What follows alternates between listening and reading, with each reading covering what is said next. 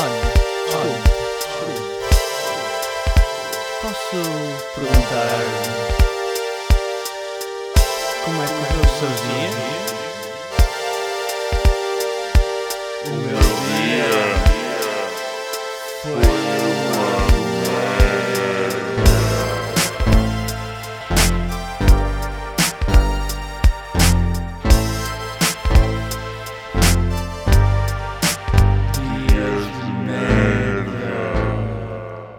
Episódio 48.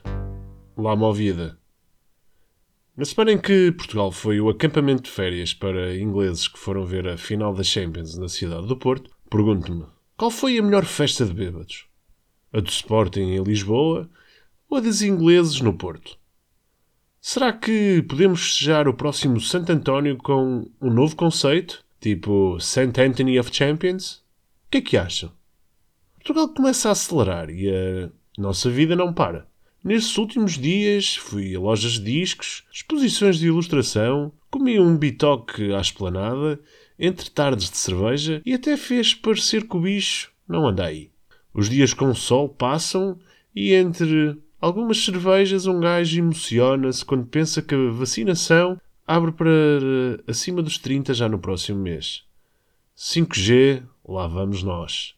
E que melhor receita que cerveja e amigos ao sol?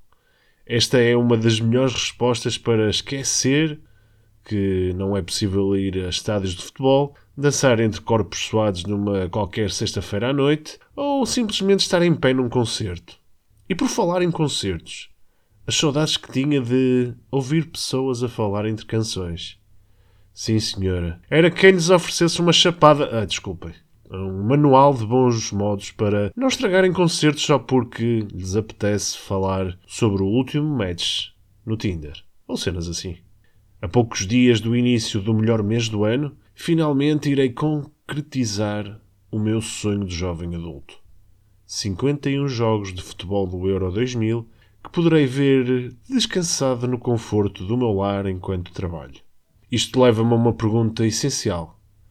Acham que se ganharmos novamente o Euro, o Ronaldo vai festejar de tronco nu na sua marquise? Será que é desta que vamos ter uma festa do caralho nesta pandemia de merda?